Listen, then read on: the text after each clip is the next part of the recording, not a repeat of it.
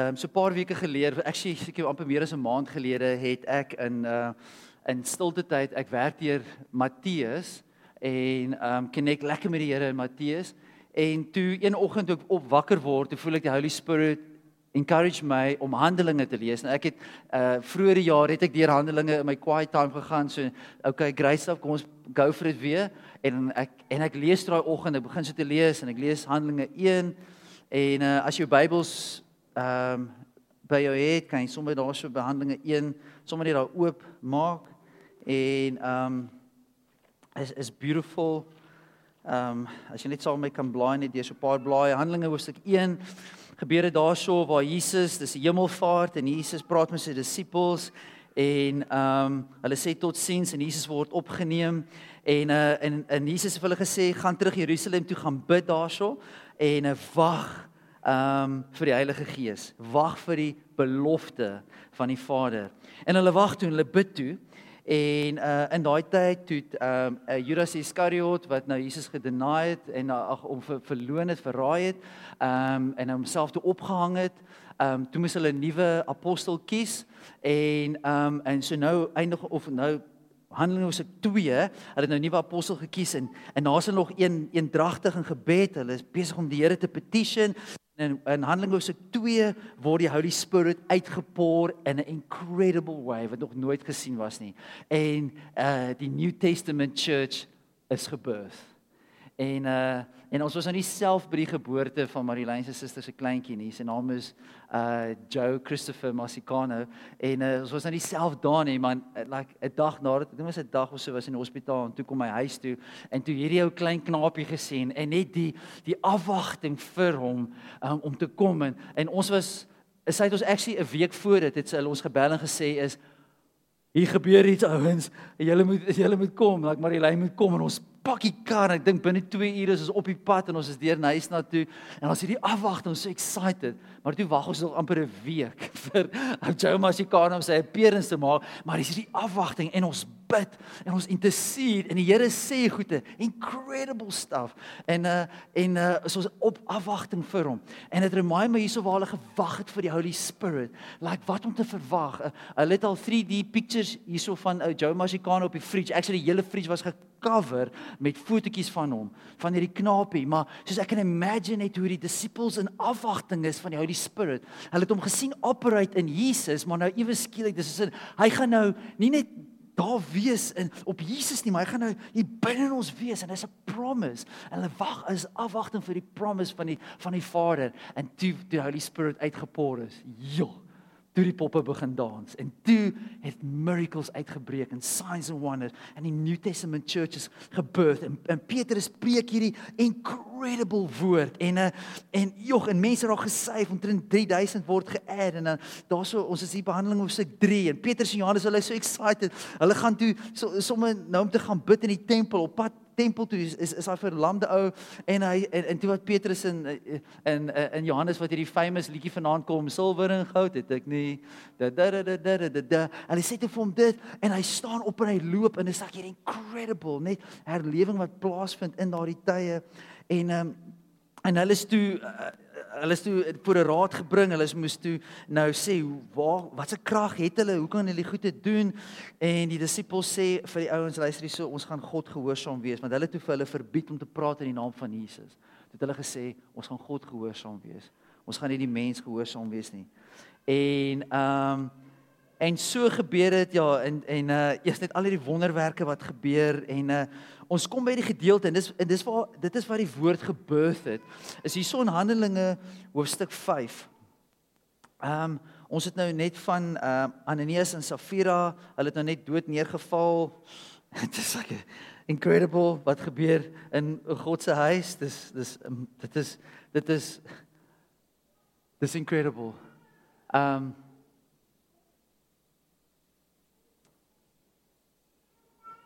as jy oor die die conviction van die Holy Spirit op jou lewe gekry het dat jy voel like how can I stand I'm I'm actually I, I can't stand under the weight of this conviction dit is so 'n gift dit is so 'n gift om onder daardie conviction te wees invite die conviction of the Holy Spirit. Invite hom. Invite that conviction. En soos wat die kerk verder groei, daar's 'n vrees like in Jerusalem van wat wat gebeur met die kerk en uh en hierso is al weer hierso Petrus en uh en die apostels, hulle is nou daarso weer in warm water. Ons is in Handelinge hoofstuk 5. Um in 29 en Petrus en die apostels antwoord en sê ons moet aan God meer gehoorsaam wees as aan die mense en ehm um, haai daai in jou hart onthou dit en um, want dit gaan nog eendag regtig waar dit gaan nog miskien 'n lied van jou word en my word like dat ons moet God meer gehoorsaam wees as mense. En dit gaan verder aan en hierso vers 34 is dit Gamaliel. Hy was een van die grootste leraars in Jerusalem tussen die Jode. Hy was 'n man van groot aansien. Die ouens het opgekyk na hom en hy sê toe vir iets baie interessant en hy sê hy maak toe hierdie speech en hy en, en Gamaliel sê toe vir hulle vers 35 Israeliete pas op wat julle gaan doen met hierdie manne. Want nie lank gelede nie het Teudas opgestaan en gesê dat hy iets besonders was. By hom het 'n aantal mense omtrent 400 aangesluit. Hy is gedood en almal wat na hom geluister het, is uitmekaar gejaag en hy het tot niet geword. En na hom het Judas die die Galileër opgestaan in die dae van die inskrywing en 'n aansienlik getal mense afvallig gemaak agter hom aan.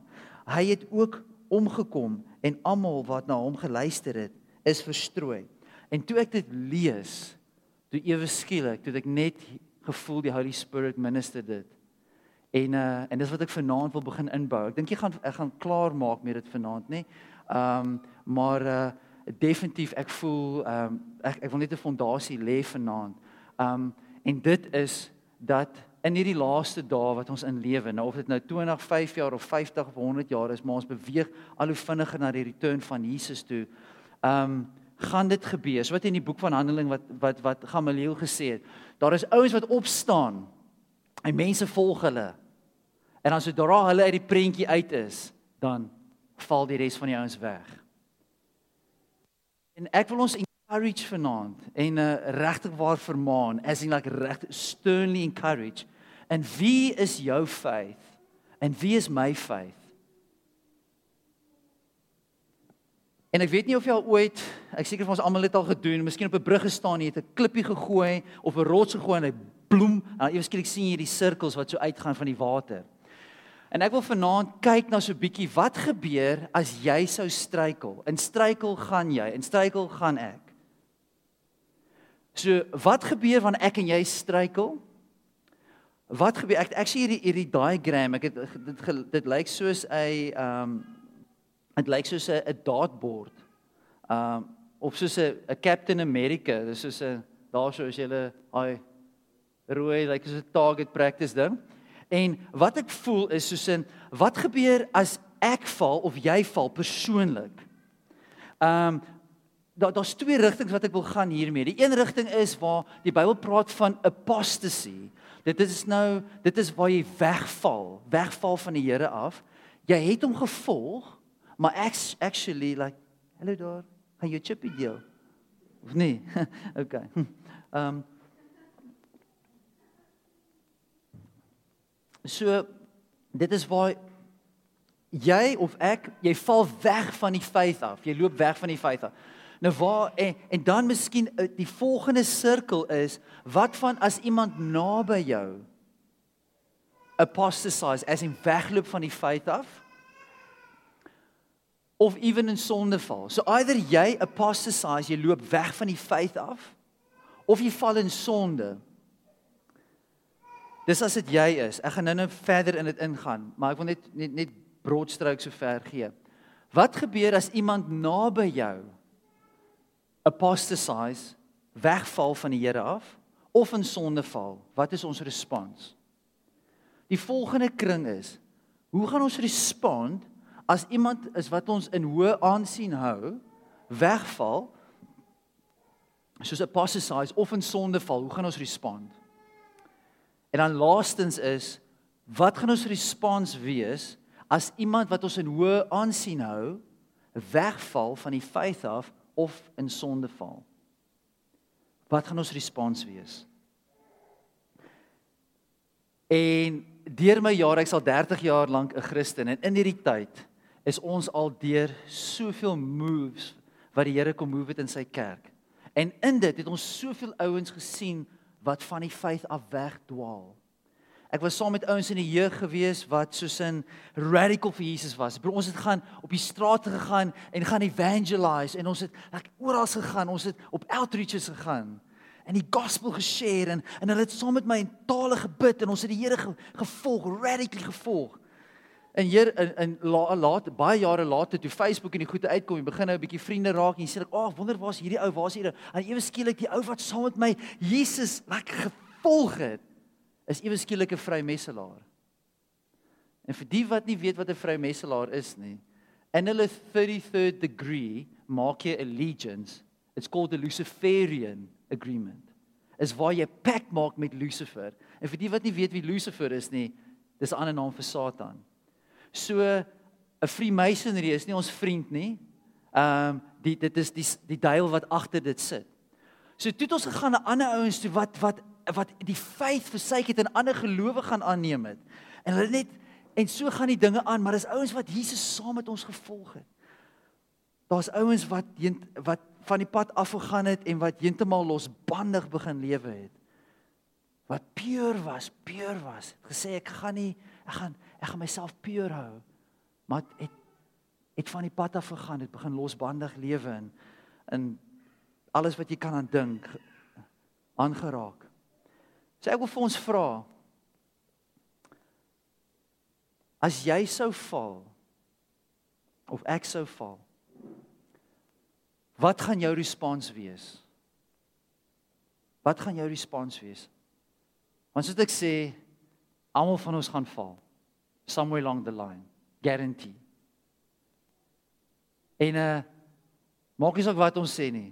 Ons is soos 'n motorboot maak en sê like ek gaan nie ek gaan nie ek gaan nie ek gaan nie ek gaan nie ek gaan nie ek gaan nie maar jy gaan val. Ons is die Bybel sê vir ons we all have sinned and fallen short of the glory. Almal. Romeine 3:23. Almal. Nie een van ons kan staan nie.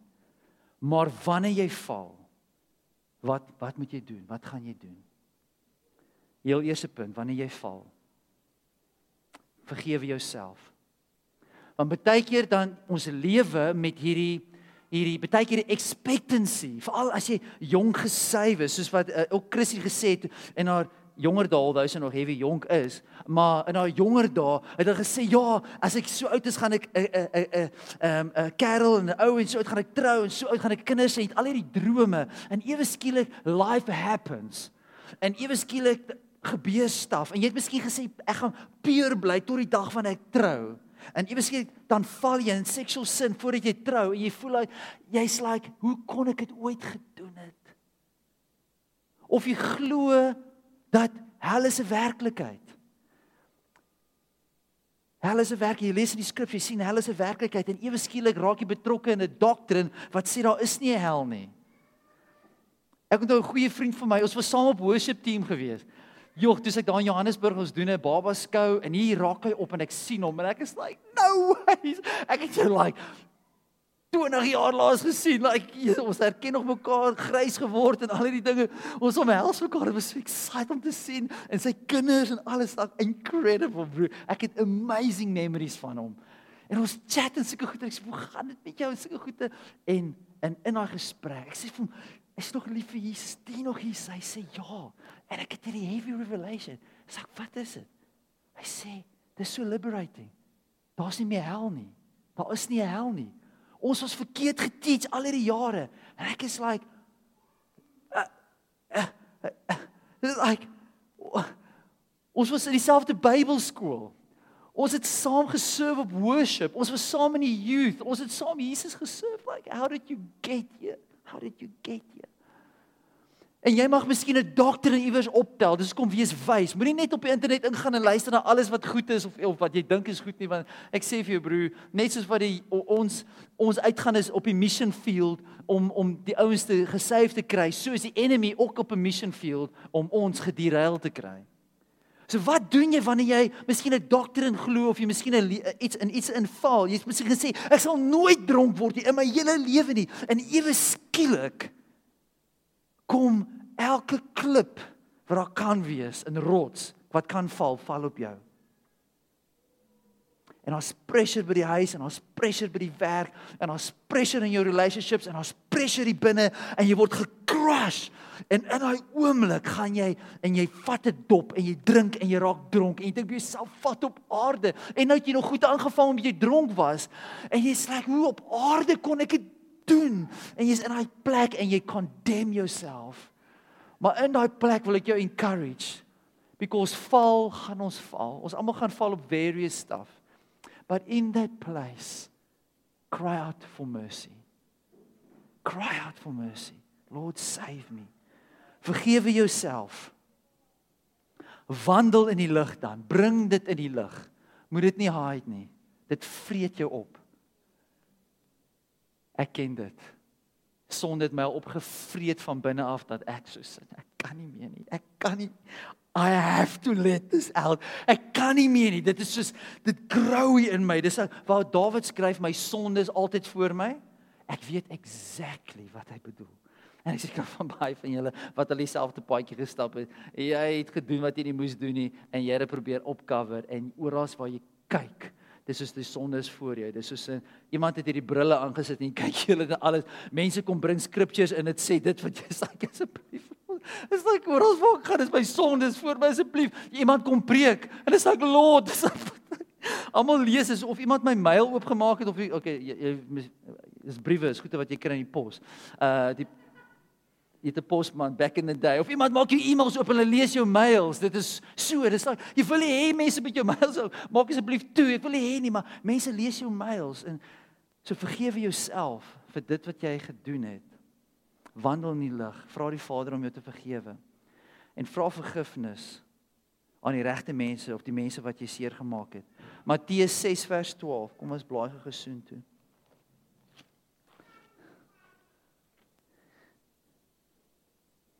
En vergeef ons ons skulde. Dis nou die Lord's prayer.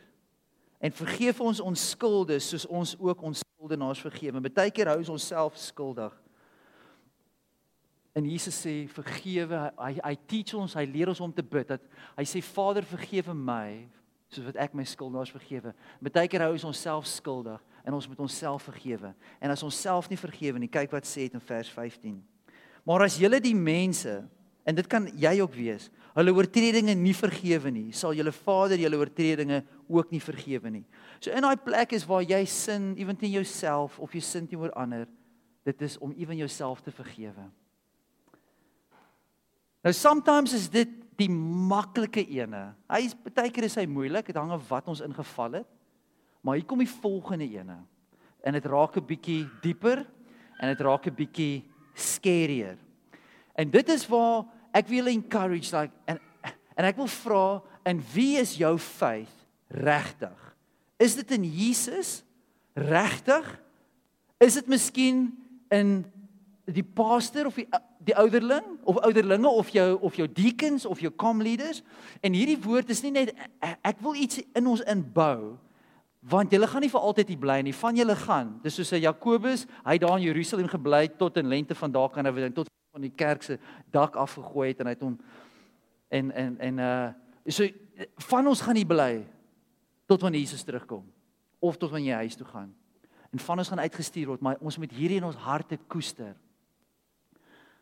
Wat gaan jy doen as mense om jou apostasize? Nou ek net gou opgaan na my notas toe wat heel bo is om apostasy net apostasy is essentially a falling away. Oeps, hier gaan hy spring hy um, is essentially a falling away, withdrawal, or abandonment of Christianity. En wat dit beteken apostasy, wat dit beteken is, die prentjie agter dit is 'n koning wat 'n koninkryk heers en hy het 'n 'n weermag. En hy stuur, hulle gaan in war in met hierdie weermag. En op pad na die war toe, draai van die warriors om en begin te fight teen hierdie army. Dis apostasy. Dis waar jy jy advance die kingdom as 'n Christen en jy een of ander iets gebeur en jy daai teen Christianity en jy begin teen dit te fight. En teen dit te fight beteken nie noodwendig Ek haat wat julle verstaan en ek haat julle koning nie. Dis ook jy vat 'n stance in. You're not advancing the kingdom or we are not advancing the kingdom. Ons is net we just like die ouens loop en stamp ons skouers. Ons actually ons maak die werk ons advance die kingdom. Ons actually hinder die kingdom. En ons begin 'n stumbling block raak instead of pushing the kingdom forward. So dit is apostasy. So nou en dan het jy die ander ding wat okay, dis apostasy is mense wat van die faith af wegstap. En aan die ander kant is waar mense in sonde val. Nou ons almal is op verskillende jy sit amper sonde op verskillende grade. Dit hang af van jou grid wat ons deur kyk. As jy in 'n huis groot geword het waar alkohol geabuse was en jy en in alkohol en pille en al daai goede en jy en jy dit gesien. As jy moet gaan van allerlei sins met op opnoem, sit hulle maar in kategorieë. Wat wat dink jy, wat maak die meeste seer? Sal ah, dit. Daai ding, want dit het my seer gemaak. Of miskien het 'n pa of 'n ma uitgeloop van die familie uit en die familie daar gelos in die die depravity en die pyn wat in dit gekom het. Jy sit hom nogal hoog op en so het ons ons goedjies wat ons mense ry en sonde ry. Wat is erg? Nou wat gebeur as iemand naby aan jou apostatize, wegloop van die faith af of iemand val in 'n sonde wat jy nogal hoog ag en jy dink as jy daai ding doen of jy sê op jouself as ek ooit daai ding doen dis like dis verby met my dis like there's no hope for me there's no there's no turning back en nou iewes skielik hoor jy van iemand wat naby aan jou is wat gaan jy doen wanneer dit gaan gebeur wanneer dit gaan gebeur Daar's baie scriptures wat ek nou gaan wys. Ek het verskriklik baie scriptures. Ek het vir Hildegard se jammer gekry. Daar's tonne scriptures hier, so ek gaan nie vanaand deur dit kom nie. Dis kom ek voel dit ek gaan volgende Sondag aangaan. Maar wat gaan jy doen as iemand wat jy nou opkyk wat jy miskien honor en en daai persoon versuik die faith? Wat gaan jy doen? En ek weet baie mense gebruik dit as as 'n excuse to leave the faith too. Wat hulle sê as as dit die pastoor is, dan wil ek niks weet van die faith nie. Dan wil ek niks weet van want as dit Christianity is, los my uit. Maar die skerry ding is hierdie. Ek ek ek, ek bou hierso maar maar ek ek yearn vir die vir, vir die ander scriptures wat ek hierso vir julle het. Um Lukas 23 vers 34. Ons gaan so lank sien toe gaan.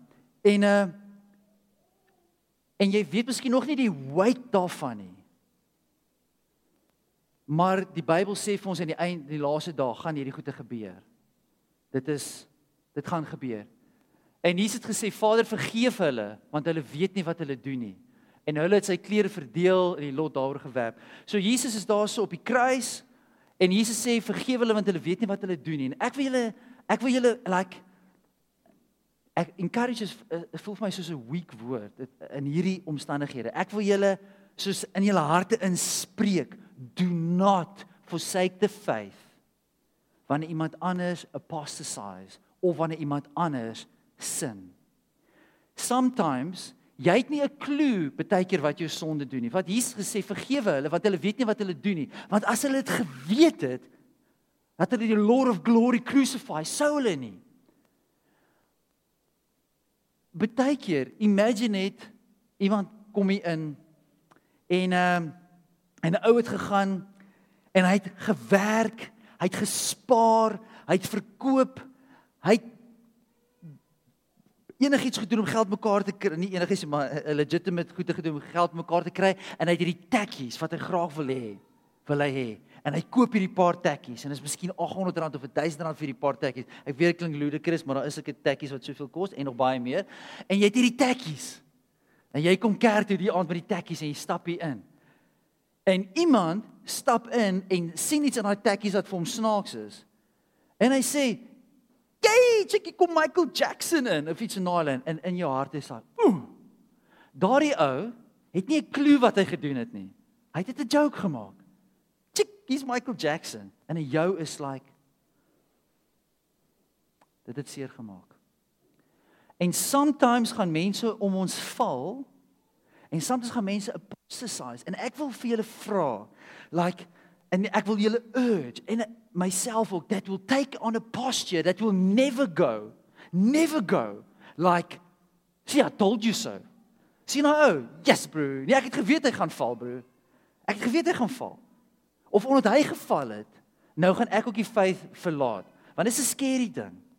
Daar is iets waar ek die Bybel praat in Hebreërs, dit is gou-gou ek sien of hierdie Hebreërs ehm um, ehm um, waar is my skrifsies hierso? Ehm um, Dit Hebreërs 17 vers 13. Ehm um, Waar is my ek het seker Ja, Hebreërs 13 vers 17. Hebreërs 13 vers 17. Daar's hy ja. Wees gehoorsaam aan julle voorgangers. Ek praat nou soos van van daai mense wat die wat die Here oorheel gesit het. Wees gehoorsaam aan aan daardie mense en onderdanig, want hulle waak vir julle siele as diegene wat rekenskap moet gee. So eendag gaan ons rekenskap gee. Ek gaan 'n rekenskap gee vir Wellington PM. Hoe dit gaan werk, it's a mystery, but somehow gaan ek moet rekenskap gee.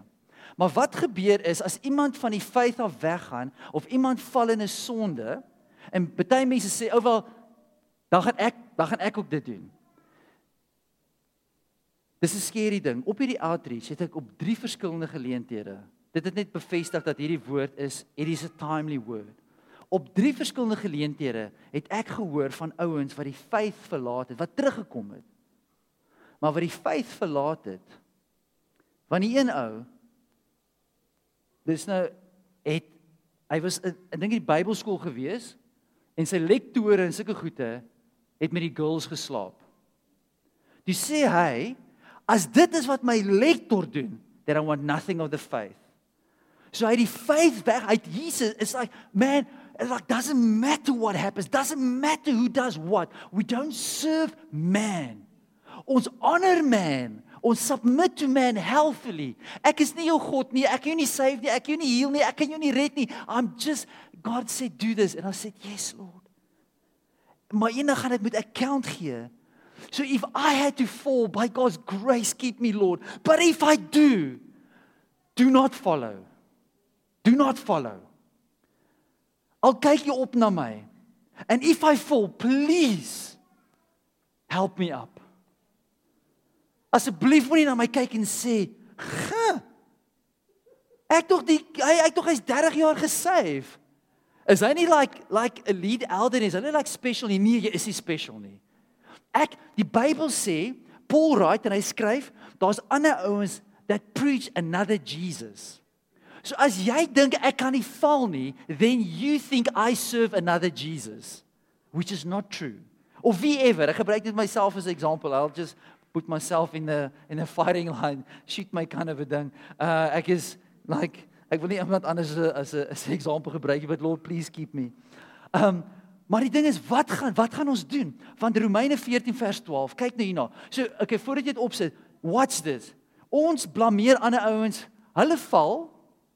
Dis 'n persoon wat naby aan jou is. Please, I beg of you, never leave the faith omdat iemand anders geval het nie. Never. We serve Jesus. En ek kan dit nie genoeg stres nie. Want in Matteus 24 wat as ons by dit gaan uitkom is in die eindtye sê Jesus dit gaan baie gebeur. Many will forsake the faith. Wat gaan jy doen? Wat gaan ek doen? Wat gaan ons respons wees? And if we blame someone else Soos hierdie drie gevalle wat ek gehoor het op Outreach, ouens wat almal anders te blame. 'n Meeste van hulle is dat dis my pastoor, dis my dominee, dis my ouderling, dis my my my dean of the college or whatever. En kyk hulle na en sê hulle, "Ou oh wel, dit gee vir my license, but it's a scary thing." Kos check wat gebeur as ons ander mense se sin as 'n license gebruik vir ons to forsake the faith. Check wat dit sê. Romeine 14:12 so sal elkeen van ons dan vir homself aan God rekenskap gee. Scary holy thing. Scary. Never ever blame anyone for you forsaking the gospel, forsaking the cross. Never. We serve Jesus and him alone. None compares to that. En moenie worry nie, ek sê dit nie op vir iets nie, op iets in daai lyn nie. Wat ook al is die maar ek ek ek koop julle vir wat gaan kom, want ons gaan dit nog baie sien.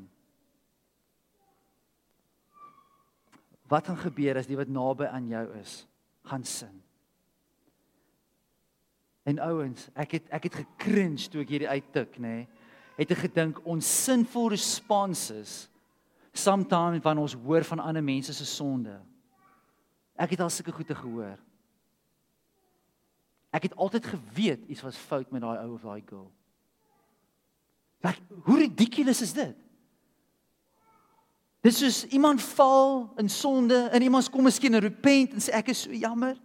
En iemand het die audacity om te sê, "Ja, ek wou sê daai ou het die girl so vriendelik gehug."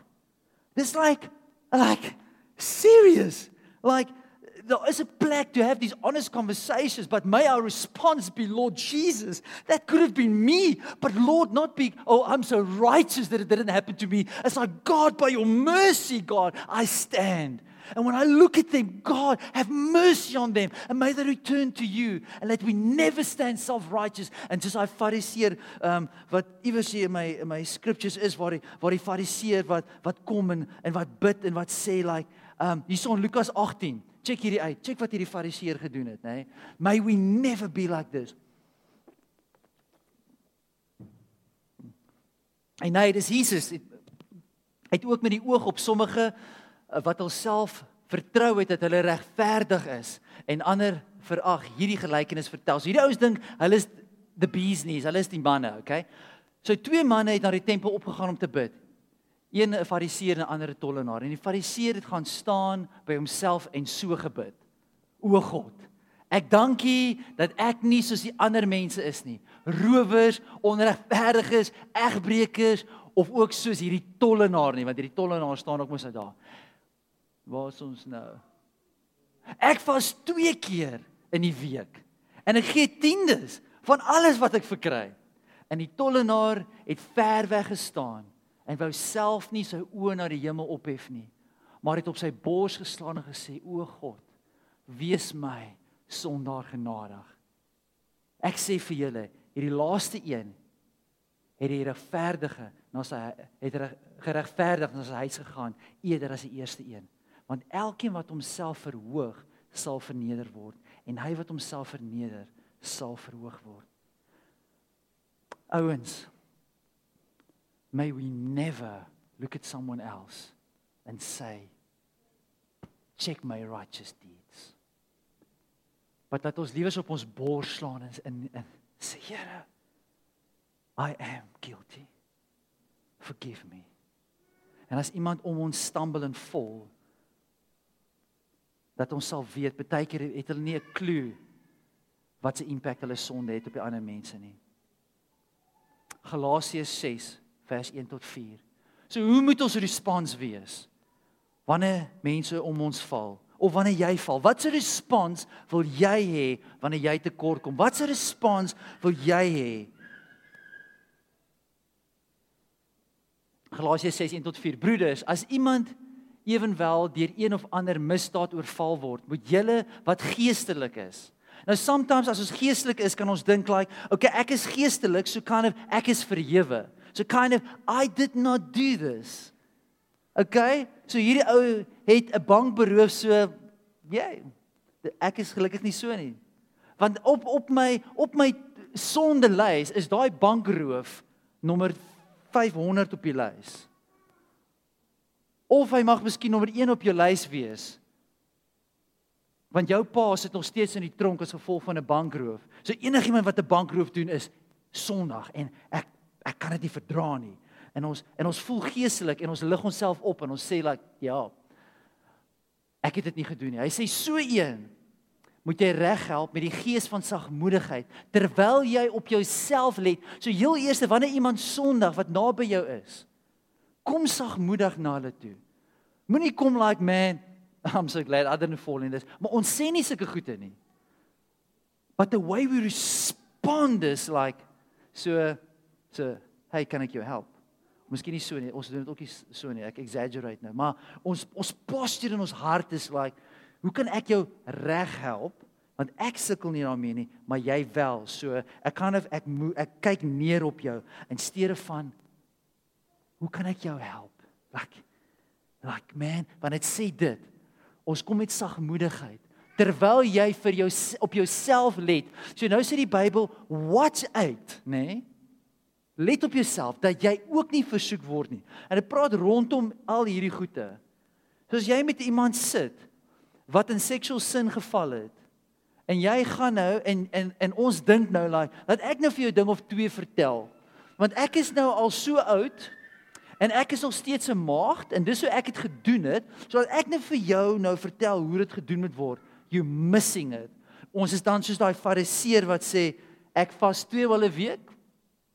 Ek kyk niks bad goed nie. Kyk kyk mooi is ek. Nou meneer Tollenaar, hoe kan ek jou help? En ek kyk af op jou, maar dit sê let op dat jy self nie versoek word nie. And so that which you want to reap. If you sow mercy, you will reap mercy. So wat gaan ons doen wanneer mense val rondom ons? Wat gaan ons doen wanneer mense die faith forsoek? Forsake. Are you going to remain standing? If we don't, our faith is in the wrong place. Ons geloof is in mense. Ons geloof is nie in Jesus nie. Die Bybel sê in Jakobus 2 Dis Jakobus 2. Kom ons kyk ek het neergeskryf hierso. Dis daar Jakobus versie wat ek daar gegee het. Maar ek gaan kyk hierso. Ehm um, dink is Jakobus 2 wat sê die duiwel glo ook maar hy sidder. Die duiwel glo ook.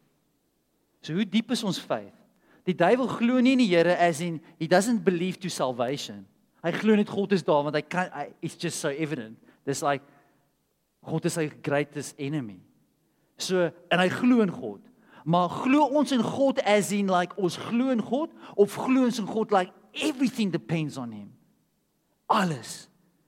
En ek keer nie of my pastoor, my dominee keer nie of dit op my watch is of op 'n ander watch is. Die Here mag jy miskien Taiwan toe stuur om daar 'n church plant te gaan wees en ewe skielik val daardie ou of daai ou lead, leave the faith en nou ewe skielik dan sê ons maar oh well I'm going to leave it too. Of hy het geval. But then humble yourself. Humble yourself. Ja, jy glo dat God een is. Jy doen goed. Like well done. Die duiwel glo dit ook en hulle sidder. It's like So as ons self prys, maar ek glo in die Here. Dis like, but is he your savior? Is jy so en ek so gerooted in hom like we will not move away from our faith in the Lord. Maak nie saak wie dit versuik nie. Ek gaan net gevinnig deur die volgende twee gaan want ek het net drie scriptures met hierdie dan sal ons aangaan volgende Sondag. So wat gebeur as mense van aansien naby ons is? Soos iemand wat in ons sirkels is. Soos mense almal wat ons ken, soos 'n Andrew, soos 'n Kim, soos 'n Russell, soos ouens wat wat wat wat ons 'n Ryan, mense wat 'n Brad Verena, daardie mense, hulle is in ons sirkels en ons hou hulle in aansien. Ons worship hulle nie glad nie, never worship a man. Maar in daai plek ons kyk op na hulle. Romeine 3 vers 10. Kom ons kyk wat sê die woord soos geskrywe is, daar is niemand regverdig nie, selfs nie een nie. Dat wanneer iemand van die faith af wegloop wat op hoë aansien is, wat in ons sirkels is, jy jy, jy ken nie vir Brad Verena nie. Wat jy weet van hom, het hom al vol 12 geluister of miskien 'n artikel of twee geluister en so aan. En ons dink hierdie ou het so 'n hotline to heaven, he can never fall. En dan eweskielik sou iemand van daardie gestalte val, moet ons onthou. He doesn't serve another Jesus, he serves the same Jesus. En ons is een wat regverdig is nie, selfs nie een nie. So wat gebeur as iemand wat ver van ons af is? So nou kry jy soos 'n Ravi Zacharias, jy kry miskien 'n John Piper, jy kry um daai ouens wat wat you've never met them, al het jy miskien nog nooit uh um ehm um, Russell ontmoet nie of jy het miskien nog nooit vir ehm um, ehm um, van daai is wat naby is van aansien ontmoet nie, maar jy is meer bewus van hulle. Maar soos 'n soos daardie ouens of die ouens wat ver is, het al gehoor van hulle. Soos Ravi Zacharias. Ehm um, beautiful apologies, maar die einde van die dag het daar allerlei stories uitgekom oor waar hy seksueel ge geval het. Nou ek het dit nie heeltemal gevolg nie. So ek wil nie daaroor uitbrei nie, maar nou is mense van ver af. Romeine 3 vers 23. So wat gebeur van daai ouens wat nou prominent is? Onthou hierdie. Want almal het gesondig, almal. Dis ek en jy.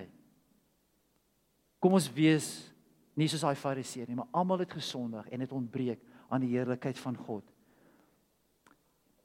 Nou gebeur dit dat jy 'n ou val in daai sonde en ons dink like I will never do that. Never. Never. Like as in jy het amper hierdie covenant gemaak en jy I'll never do that. En jy ons in daai covenant amper wat jy maak is amper so sterk. Ons is self righteous in it. Ons voel goed daarin because I will keep a line and nothing will take me off that that road. Nothing.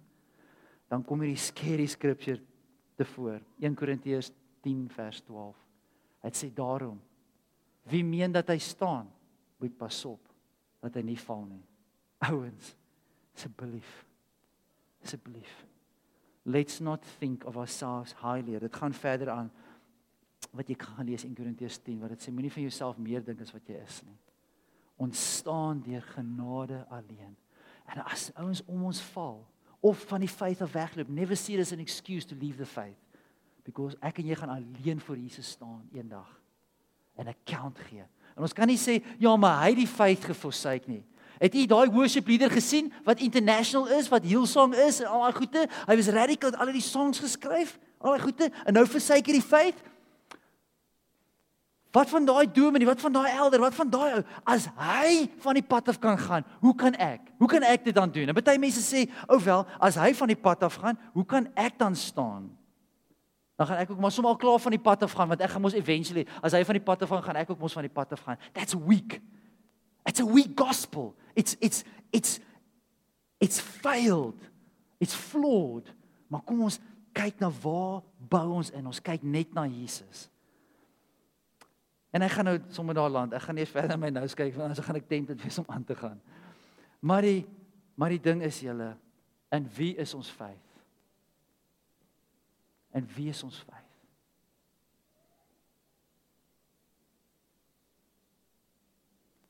Kom ons close ons oë sommer net waar ons is en hoe vir ons bid en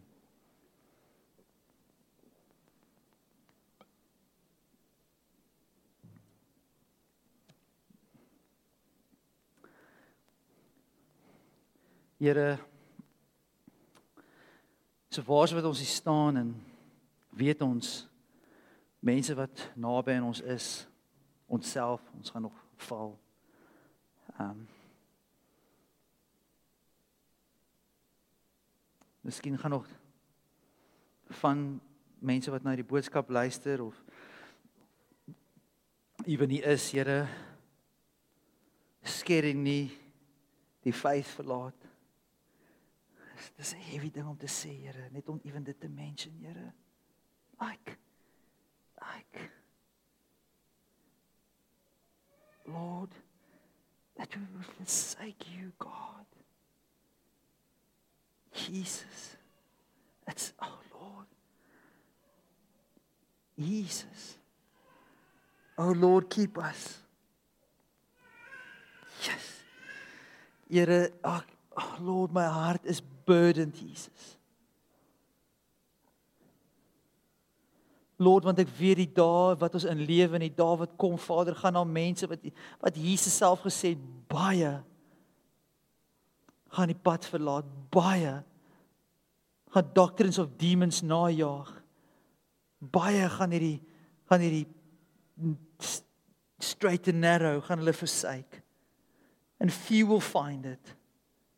And father ek bid vir ons as 'n family father as 'n as 'n people lovers of you lord Vader, dit U net meer kom solidify ons faith in U Here alleenlik.